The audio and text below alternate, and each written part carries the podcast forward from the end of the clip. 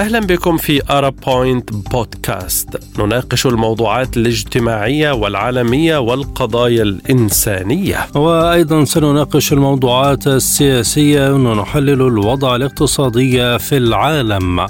وسنتحدث عن الإنجازات في العلم والثقافة. ستغمرك كل قضية في موضوع جديد مثير للاهتمام. معكم في الاستوديو خالد عبد الجبار وعبد الله حميد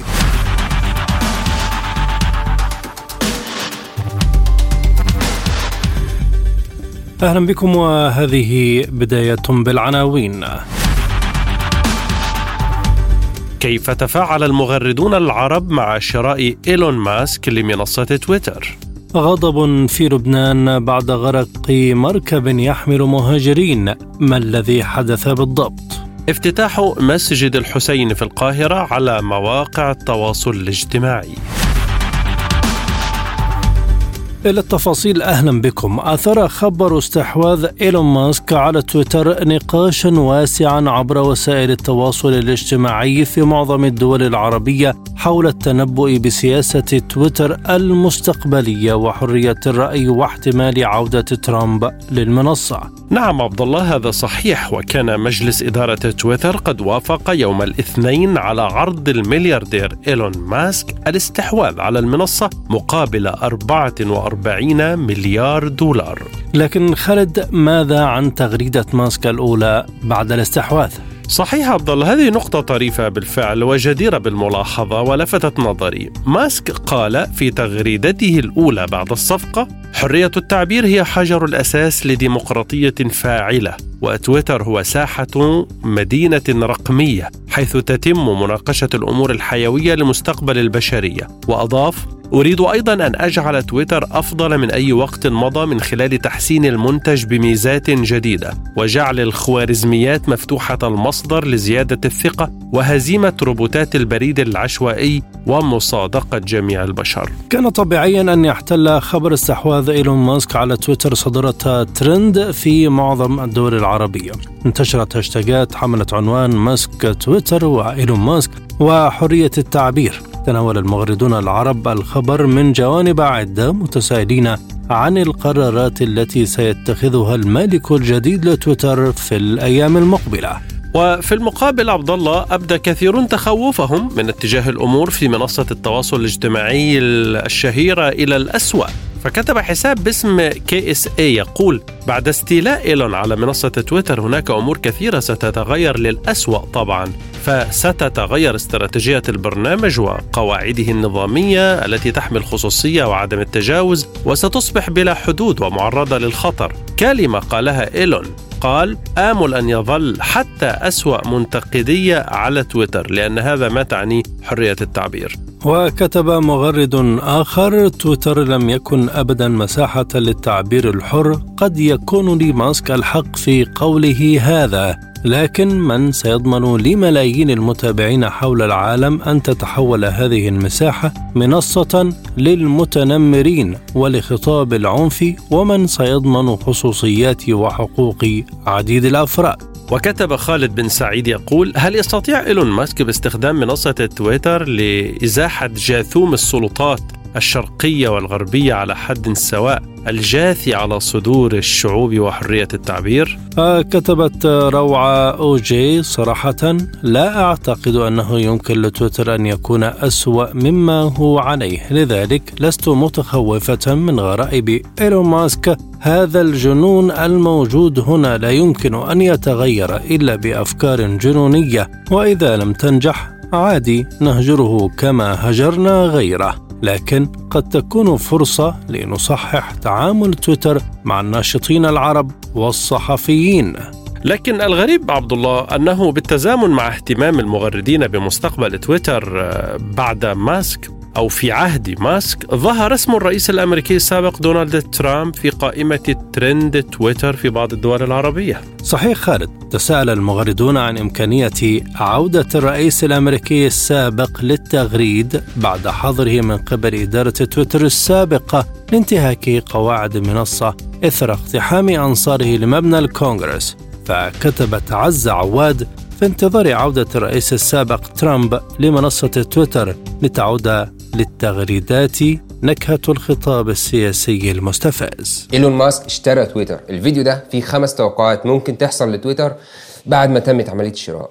ب 44 مليار دولار. أول حاجة هتحصل ودي طبيعي الناس كلها متوقعها مفيش حد مش متوقع الموضوع ده إن تويتر هيتحول من منصة social media لمنصة memes تويتر هيتقلب كله memes و memes من النوع النظيف شوية. للناس اللي ما تعرفش إيلون ماسك إيلون ماسك ده حرفيا من ساعة ما دخل تويتر وهو ما بينشرش غير memes تمام؟ كل حاجة بينشرها memes أي حاجة بيتريق عليها. حصلت حرب هنا بي بيروح يتريق عليها. حصل حاجة هنا بيروح يتريق عليها. عادي جدا.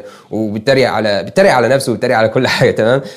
لو دخلت على ال account بتاعه على تويتر هتلاقيه كله memes من أوله لآخره كده memes فاللي هو هتلاقيه أصلا اشترى تويتر علشان ينشر memes براحته ومحدش يكلمه. تاني حاجة إيلون ماسك مهتم شوية بالعملات الرقمية مهتم بالبيتكوين والدوج كوين دوج كوين دي برضه عملة رقمية عملة memes كده طلعت كده علشان تتريق على بقية العملات التانية. فإيلون ماسك مهتم بيها مش مهتم بيها ده مهووس بيها. الدوج كوين دي حاجة شبيهة بالبيتكوين كده ملهاش أي 30 لازمة العملة نفسها ملهاش أي 30 لازمة طلعت علشان تتريق على بقية العملات الرقمية وتقول إن هم ملهمش لازمة يعني بشكل ما بشكل أو بآخر. فإيلون ماسك طالع في دماغه إن الدوج كوين ديت بما إن هي عملة طالعة memes كده طالعه تتريق على العملات الثانية فهو طالع في دماغه إن العملة ديت هتكون هي عملة المستقبل. بعد ما نوصل لمرحلة إن البشر كلهم بقوا يتعاملوا بالعملات الرقمية وما بقاش فلوس بنتعامل بيها زي الفلوس اللي إحنا متعودين عليها دلوقتي فهو مقتنع إن الدوج كوين ممكن تكون هي عملة المستقبل. بما إن هي طلعت memes تتريق على العملات الثانية فبالطريقة ديت الناس كلها هتبدأ تستخدمها فهي تتعرف ما بين الناس فهتبقى هي عملة المستقبل أو عملة البشر في المستقبل. فالتغيير اللي هيحصل في تويتر غالبا أو بنسبة كبيرة جدا إن تويتر هيتعامل بالفلوس عن طريق الدوج كوين. ما تيجي تعمل إعلان على تويتر ما تيجي تعمل أي حاجة على تويتر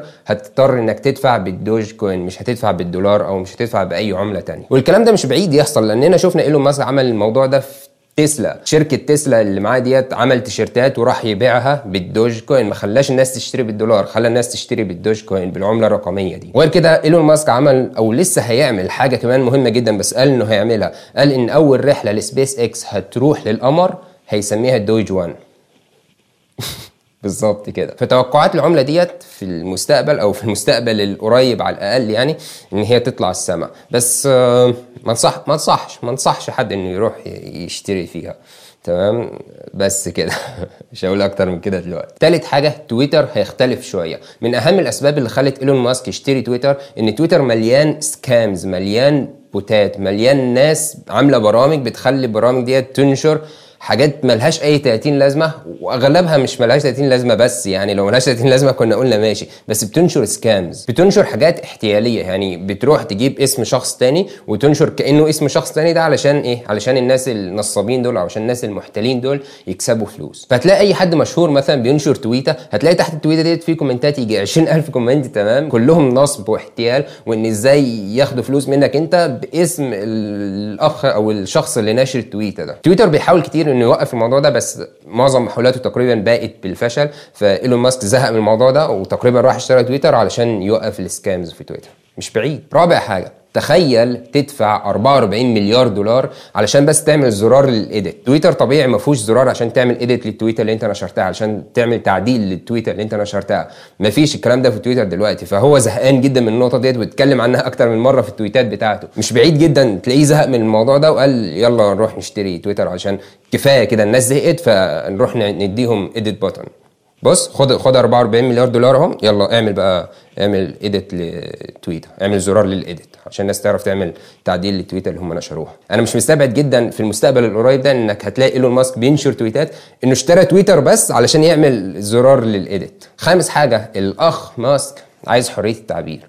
تخيل مع كل اللي إحنا شايفينه ده وإن إيلون ماسك شايف تويتر ما فيهوش حرية تعبير بشكل عام هو طلب قبل كده أكتر من مرة إن تويتر يكون open source علشان الناس تعرف المنصة ديت مبنية على إيه وإيه الأساس اللي هي شغالة عليه علشان المصداقية تزيد أكتر. بس الطبيعي يعني محدش عبره طبعا وراح اشترى المنصة أهوت وهيخليها open source تقدرش تقول له لا. وبس كده. دول كانوا خمس توقعات ممكن تحصل أو غالبا هتحصل لتويتر في الأيام اللي جاية. الواحد الصراحه متحمس يشوف آه الحاجات اللي جاية ممكن تكون عاملة إزاي؟ لأن تويتر مش منصة social media بس يعني تويتر أكتر منصة مشهورة ما بين الناس المؤثرين بجد وما بين الناس الشخصيات المهمة في سواء مثلا رؤساء وزراء ايا كان يعني الناس دي ما بتستخدمش فيسبوك خالص ما بيستخدموش غير تويتر. فتويتر ده هيكون منصة مثيرة للاهتمام الفترة اللي جاية.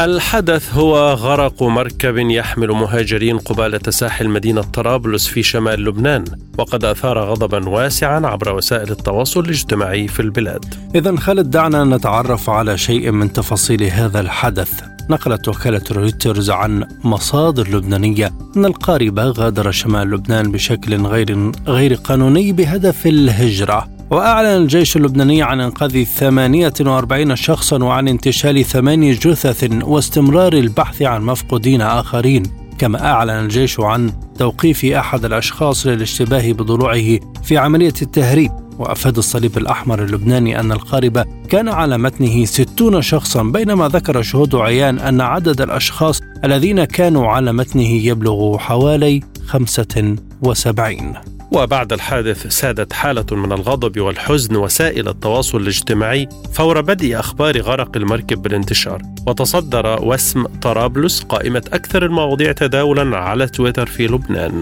الكثيرون عبروا عن حزنهم لما آلت إليه الأمور في لبنان متهمين الطبقة السياسية الحاكمة بدفع اللبنانيين لليأس والهروب من البلاد بأي طريقة كانت. فكتب توني معوض خبر غرق الزورق بقطع القلب. لازم يصير في توعية على الموضوع. كل فترة في عالم عم تخسر حياتها هي وعم تجرب تهرب من الظلم هون. وين العدل؟ ليش هالقد طرابلس محرومة؟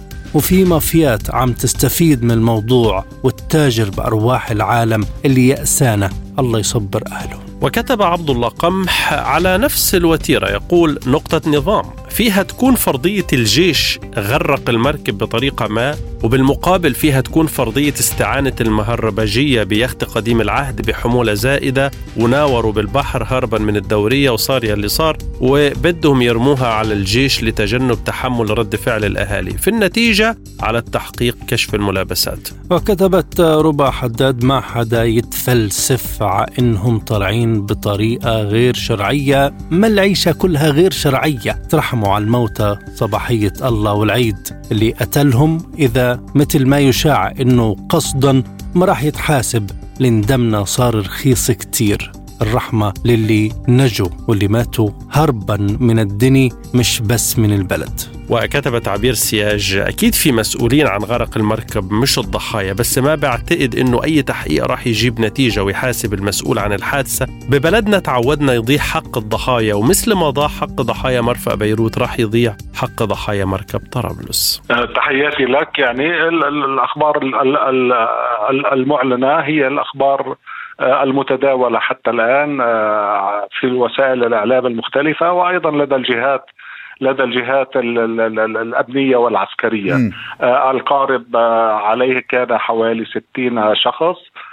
أنقذ بعضهم وجاري العمل من قبل البحرية في الجيش اللبناني قوات البحرية على إنقاذ بقية بقية الركاب.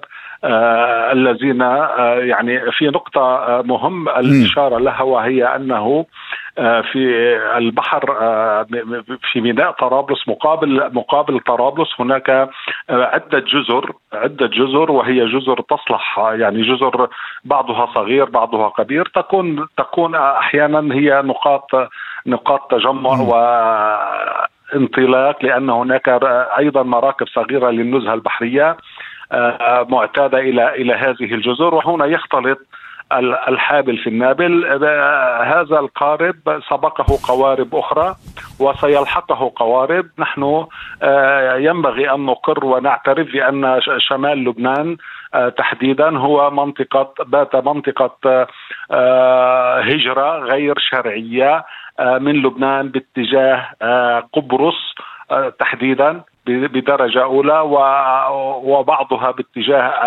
الجزر اليونانية. هذا ليس أول قارب يتعرض للغرق وليس أول قارب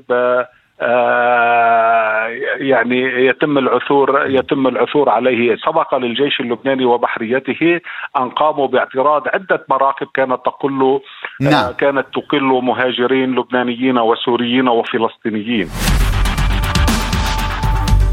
افتتح الرئيس المصري عبد الفتاح السيسي مسجد الحسين بعد أعمال التجديد الشاملة للمسجد التي أعقبت اندلاع حريق بالقرب من ساحته في الثلاثين من يناير كانون الثاني مطلع هذا العام. نعم عبد الله وعبر هاشتاجات مثل الإمام الحسين ومساجد آل البيت انقسمت الآراء حول عملية تجديد المسجد التاريخي. فقد أشاد البعض بجمالية الترميم مثل نور النواير الذي كتب يقول مدد مدد كامل العدد إلى الأبد يا سيدي يا حسين عليك وعلى آل بيت النبي أفضل الصلاة والسلام. شكرا قائدنا عبد الفتاح السيسي لتجديد مسجد الحسين سبط رسولنا الكريم. ربنا يبارك لنا فيك ويحفظك ويعينك وينصرك ويفتح لك خزائن الأرض حتى نرضي الإمام الحسين. وكتب حساب باسم عروس النيل بعد التجديد الشامل افتتاح مسجد سيدنا الحسين. سيد شباب أهل الجنة يا رب.